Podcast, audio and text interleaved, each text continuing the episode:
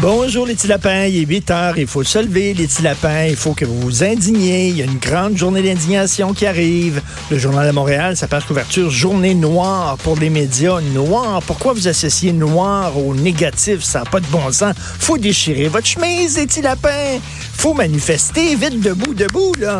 Allez, on vous attend. Bon, alors oui, c'est la grosse nouvelle, les médias.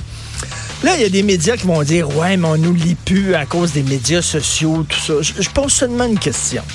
Je n'ai pas de réponse. Je pose la question. Je veux discuter avec vous. Ça se peut-tu qu'il y a certains journaux qui sont moins lus parce que les gens ne se reconnaissent plus dans les positions défendues par ces journaux-là? Je prends par exemple la loi 21.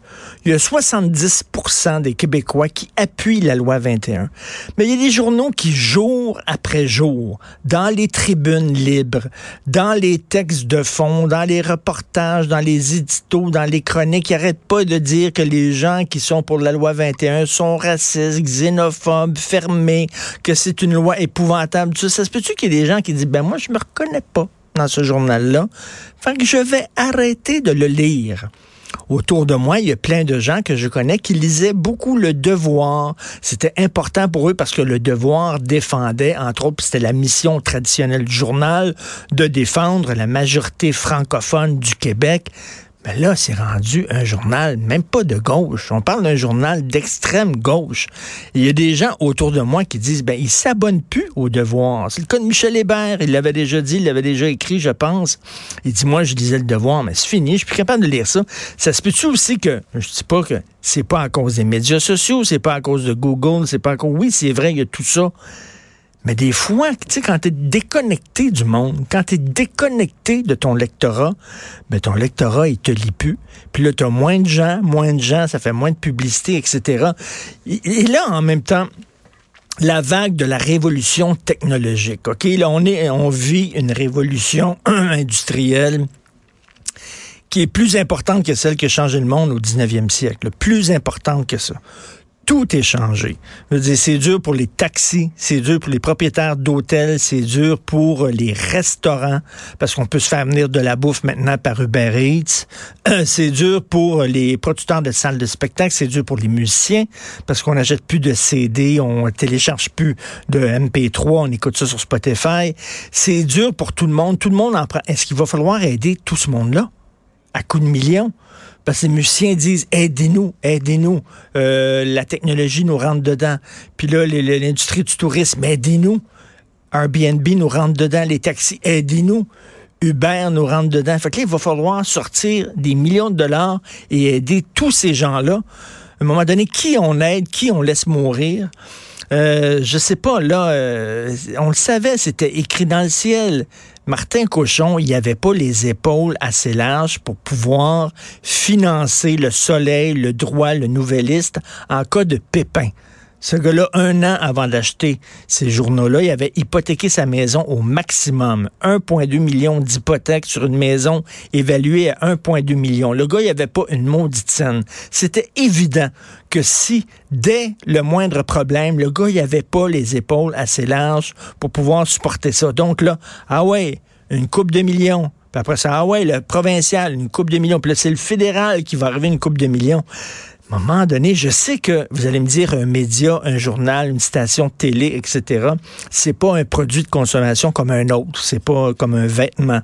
C'est pas comme une chemise. C'est pas comme un, système de son. C'est important pour la démocratie. Puis oui, un journal qui ferme, c'est extrêmement triste. Moi, je suis pour la diversité d'opinions. Mais il va falloir aussi que les journaux euh, fassent un, un autocritique. Est-ce qu'on est branché sur le lectorat? Est-ce qu'on parle vraiment au nom du peuple ou on s'en fout du peuple? Parce que c'était ça avant un journal. Le journal, c'est parler au nom des gens qui n'ont pas de voix. Les gens qui n'ont pas de voix, ils lisent le journal, puis ils disent, oui, lui parle pour moi. Mais là, il y a une coupe de journaux, moi j'ai lu, là, puis on dirait qu'ils se foutent du monde. Puis ils n'arrêtent pas à longueur de jour de dire, vous êtes dans le champ, vous comprenez rien, vous êtes complètement off. Après ça, ça broye quand leur lectorat baisse. Ben, ben c'est un peu, là, il va falloir qu'il y ait une autocritique. Et euh, je veux pas, je veux pas prêcher pour notre paroisse. Vous allez dire, ben oui, parle le Québécois, travaille Québécois. Bon, ben écoutez, vous pensez ce que vous voudrez, là. Ben, Québécois, il y a quelques années, Pierre-Carl Pellado, il a pris des décisions extrêmement difficiles, des décisions impopulaires. Il a vu la vague arriver. Il a vu la vague arriver.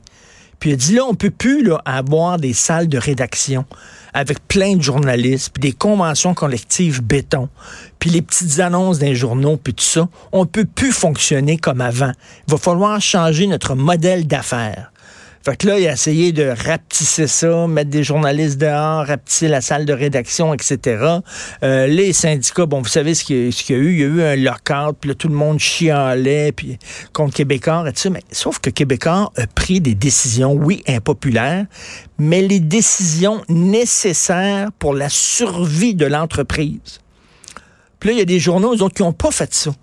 Puis là, ils disent, regardez, là, là-bas, là, mais ben oui, mais vous n'avez pas fait le ménage que vous deviez faire. Puis là, la vague, vous l'avez pris en plein dindant. Paf! Quand est arrivé, vous n'étiez pas préparé. Et là, là, vous avez pris, là, vous avez sacré le camp sur la plage quand la vague est arrivée. À un moment donné, si ton journal est tout le temps déficitaire, si euh, le lectorat baisse, il faut, avant, avant de te donner des millions, il faut que tu fasses du ménage. Tu peux pas avoir des salles de rédaction complètement débiles comme avant, avec plein de journalistes qui ont des conventions collectives en béton. Tu peux pas avoir ça. D'ailleurs, parlant de syndicats de journalistes, vous savez, est-ce que vous connaissez Unifor? Unifor, c'est le syndicat des journalistes canadiens. OK, ça représente des milliers et des milliers de journalistes canadiens, Unifor. Je pense que c'est 12 000 journalistes qui sont syndiqués par cette gang-là. C'est ça, 12 000 journalistes. J'ai le texte, il y un texte dans le National Post. Unifor représente 12 000 journalistes. Ils vont partir en guerre contre le gouvernement, contre le Parti conservateur. Ils veulent pas que le Parti conservateur gagne les prochaines élections parce que ça va très mal pour Justin. Et là, ce syndicat-là va partir en guerre. Ils vont prendre des sous dans leur budget c'est-à-dire des sous qui proviennent euh, des cotisations de leurs membres, pour euh, partir en campagne, peut-être des campagnes de pub et tout ça, contre les conservateurs. C'est des journalistes. C'est un syndicat de journalistes qui va dire aux gens ne votez pas pour les conservateurs.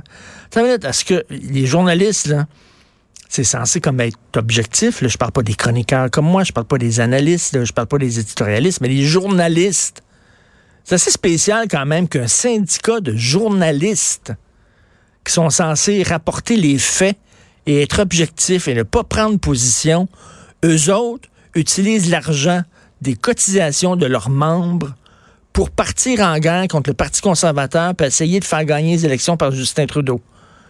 Là, tu dis, après ça, c'est quoi l'indépendance des journalistes? Un, quand tu es dans la merde, Justin vient t'aider il va arriver avec des millions. On va dire, quand tu travailles, toi, là, puis ton journal va fermer, là, puis c'est Justin qui a sauvé ta job, puis c'est Justin qui a sauvé. Ben, tu y penses à, deux, à deux fois avant de chialer comptes, tu. Puis si, en plus, ton syndicat, il fait tout pour que Justin Trudeau soit élu, je trouve que Jupon dépense vraiment, là. Euh, c'est assez particulier. En tout cas, il y a plein de questions éthiques à se poser là-dessus. Et comment ça se fait qu'il y a des journaux, parce que les journaux, c'est des entreprises. Comment ça se fait qu'il y a des entreprises qui n'ont pas changé leur modèle d'affaires, qui ont été, euh, qui ont été tout croche, qui ont géré tout croche, euh, avec des mauvaises décisions, puis là, après ça, ça fonctionne pas, puis les se retournent vers le gouvernement, ben aidez-nous, ben oui, mais aidez-nous, aide-toi, le ciel t'aidera.